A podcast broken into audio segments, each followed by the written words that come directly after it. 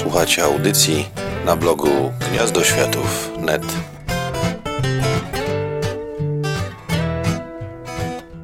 Kapoka nie ma, ale jakoś tak głupio było mi zrezygnować z pomysłu podsumowywania w podcaście komiksowego mijającego roku. A że przytomnie przeniosłem całą swoją działalność na swój blog, więc teraz nie mam takiego problemu. Muszę przyznać szczerze, że był to jeden z bardziej udanych roków, jedno z bardziej udanych lat. Nie wiem nawet jak to powiedzieć. Chociaż widać pewną tendencję zwyżkową, mimo że cały czas jest gadanie o kryzysie. Chciałbym się powiedzieć kryzys. Oczywiście, że wszystko jest coraz droższe, oczywiście, że jest coraz trudniej, ale dzieje się dużo różnych ciekawych rzeczy i w tym roku też dużo różnych ciekawych rzeczy się zdarzyło. Więc ja tu pozwolę sobie wspomnieć o takich paru wybranych, które miały znaczenie głównie dla mnie. Pierwszą rzeczą jest to, że tak jak dramatycznie boleję nad ograniczaniem oferty przez Hanami, co tu dużo mówić, każdy z nas, kto miał okazję obserwować, co się dzieje, wie, że na segment, który Radek z Magdą zaproponowali, jest mały popyt. Bardziej się sprzedają seriale o grupach Kinder Ninży chodzących od wsi do wsi i bijących się z innymi grupami Kinder Ninży i tego typu rzeczy, i na seriale o pedrylach, którzy wysługują się swoimi kamerdynerami i tak dalej. Natomiast no cóż, Hanami się nie poddaje i przez cały 2012 rok dzielnie publikowali Pluto, jedną z najciekawszych i prawdopodobnie najlepszych mang ostatnich lat, zaczętą jeszcze w 2011, która teraz w lutym będzie miała swój finał. Mam nadzieję, że finał będzie trzymał poziom całej serii, bo jest to rzecz, którą trzeba i koniecznie warto znać.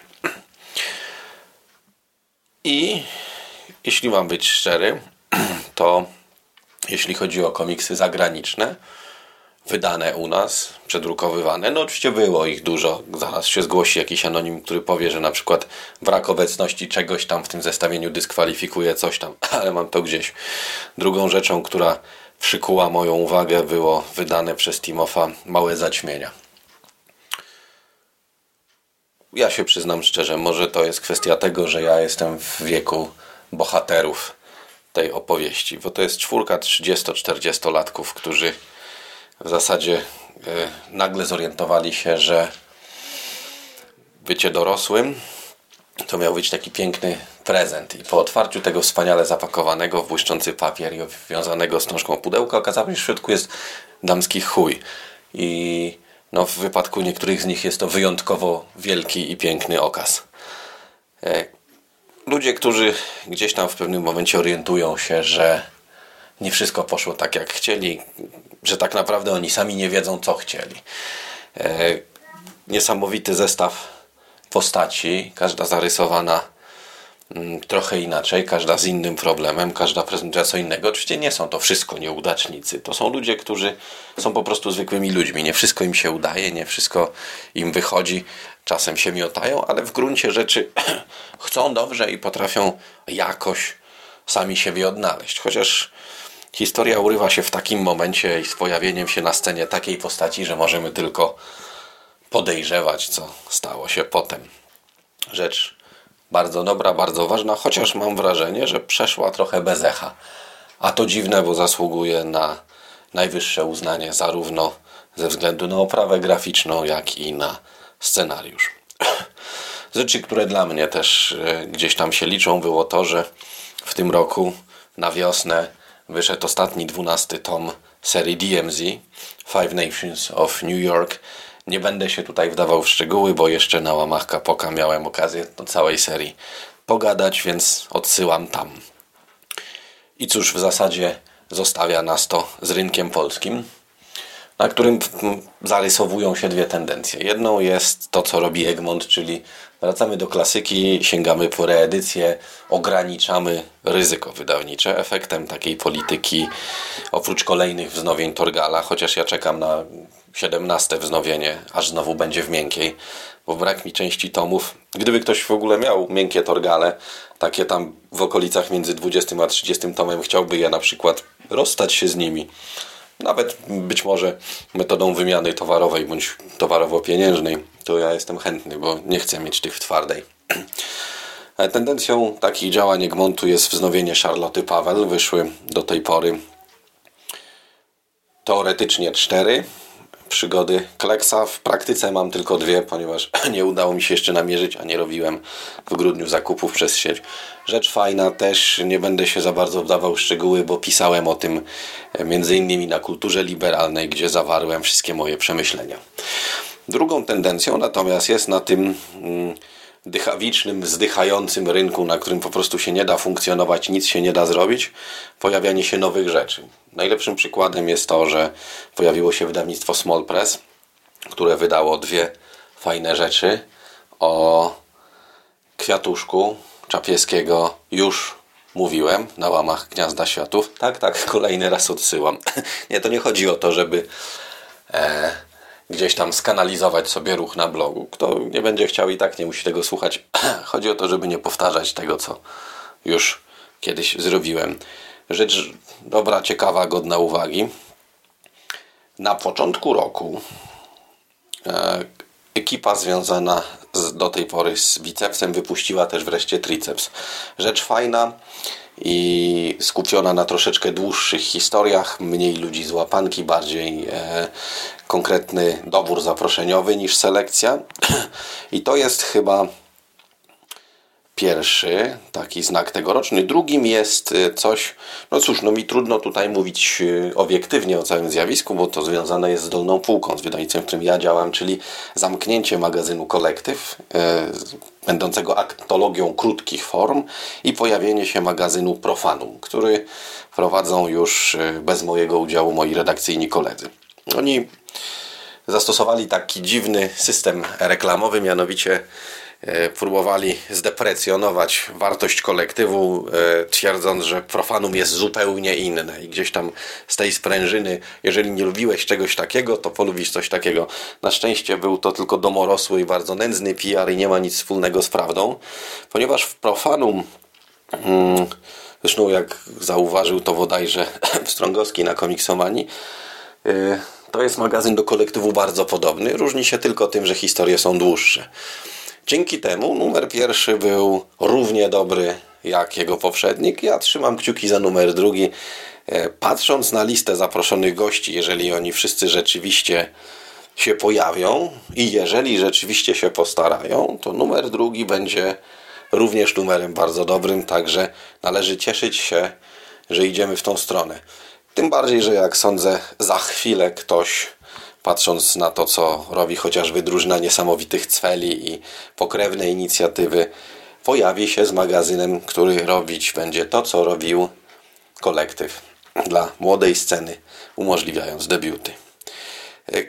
I z jednej strony znowu jest tak, że na przykład Waszka zawiesza działalność, aczkolwiek nie na długo, bo już gdzieś padają zapowiedzi, że wiadomo, co będzie dalej i tak dalej, trzeba tylko złapać oddech, a także pojawiają się rzeczy nowe. Biały Orzeł nie jest może wynalazkiem z 2012, ale zaliczył pierwszy udany lot, powiedzmy, 3-zeszytowy, zamknięty, skonkludowany teraz na jesieni. Natychmiast pojawiła się opcja, że będzie wydanie zbiorcze. Swoją drogą, gdyby ktoś miał ochotę wymienić Zbiorczego Orła za 3 oryginalne zeszyty z pierwszego wydania, to ja jestem chętny.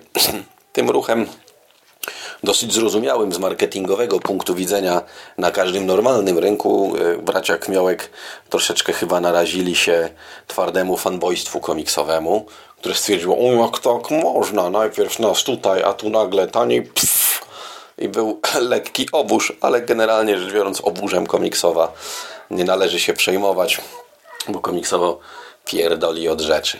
Bardzo często, nadzwyczaj często. Kolejną rzeczą, której pominąć nie można, jest ostatni tom trylogii Blair Rafała Szłapy. Ostatni wyczyn, który zgodnie z tym, co Rafał nie tylko mówił mnie w wywiadzie na tych łamach, ale powtarza także w innych miejscach, nie był ostatnim wyczynem Rafała Szłapy i prawdopodobnie również nie ostatnim wyczynem Blaira. Rafał podjął się zadania monumentalnego, ogromnego jak na nasze polskie warunki, tym bardziej, że robił to praktycznie bez wsparcia. Mam na myśli tutaj wsparcie finansowe i gdzieś logistyczne, i podołał temu. Stworzył fajnego polskiego bohatera i świetną trylogię, którą można w zasadzie większości potencjalnych czytelników polecić, także warto, jeżeli ktoś jeszcze nie ma, to trzeba to od razu nadrobić, wykupić te resztki, które na magazynach zostały i nie bawić się. Tym, co najbardziej chyba podnieciło światek komiksowy u schyłku 2012 roku, a co mnie kompletnie nie obeszło, była wielka kolekcja komiksów Marvela z wydawnictwa Hatchet, nie wiem jak to się mówi, nie będę złośliwy, nie powiem Matchet, czyli wydane po raz kolejny rzeczy, które wydała Mucha, i trochę nowych rzeczy. Ja mam wrażenie, że mi się chyba już spandeksy w pewien sposób przejadły. Czytuję jeszcze Batmany, chociaż w ciągu ostatniego roku kupiłem słownie 2, może dlatego, że zupełnie nie odpowiada mi to, co w Batmanie dzieje się teraz. Pod tym względem rok 2012 dla mojej ulubionej postaci kompletnie mnie nie obszedł. Ja jednak wolę gdzieś starocie takie sprzed Kataklizm, nawet być może sprzed Nightfallu. A cóż, nie ma się zawsze tego, co się chce. Kiedy patrzę na wielką kolekcję komiksów Marvela, to myślę sobie, że może chciałbym kupić sobie jeszcze raz broń X, bo sprzedałem wszystkie swoje Mega Marvele kilka lat temu, ale szczerze mówiąc nie jestem pewien. Natomiast nawet tak jadąc po łebkach i wybiórczo opowiadając o tym, co się dobrego w tym roku wydarzyło, mogę stwierdzić, że że to był dobry rok. Kiedy patrzę na zapowiedzi, to zapowiedzi przyszłoroczne pełne są znowu ważnych, dużych, ambitnych komiksów. Chociaż krecia praca Taurusa na frankońskim mainstreamie też procentuje i daje efekty. O tym, co robi Taurus, między innymi świetnie pisze Krzysiek Wojciechowski, więc warto zajrzeć do jego tekstów. I życzyłbym sobie, żeby, jeżeli tak wygląda kryzys, zapaść i totalna padaka na rynku, jeżeli taki jest tego plon, to ja życzyłbym sobie, żeby ten kryzys, zapaść i totalna padaka na rynku generalnie rzecz biorąc utrzymała się w roku nadchodzącym, bo znowu będzie można liczyć może nie na zalew i nie na ogromny wybór, ale w tym wszystkim na jakąś tam cały czas przyzwoitą liczbę bardzo dobrych komiksów. I tego życzę i sobie, i wam, i nam wszystkim. Miłośnikom wielkiej kolekcji życzę, żeby spełnił się ich mokry sen o tym, że teraz masowo wrócą ze Żytówki. Ludziom, którzy lubią rzeczy ambitne, życzę, żeby Mroja, Kultura i cała reszta graczy nie rezygnowali z rzeczy ambitnych. Miłośnikom mainstreamu życzę, żeby Kmiołkowie wystartowali ze spin-offami wszystkich polskich serii. A Rafałowi życzę, żeby wśród współpracowników Białego Orła znalazł się człowiek bez szyi, chociaż on ma chyba inne plany.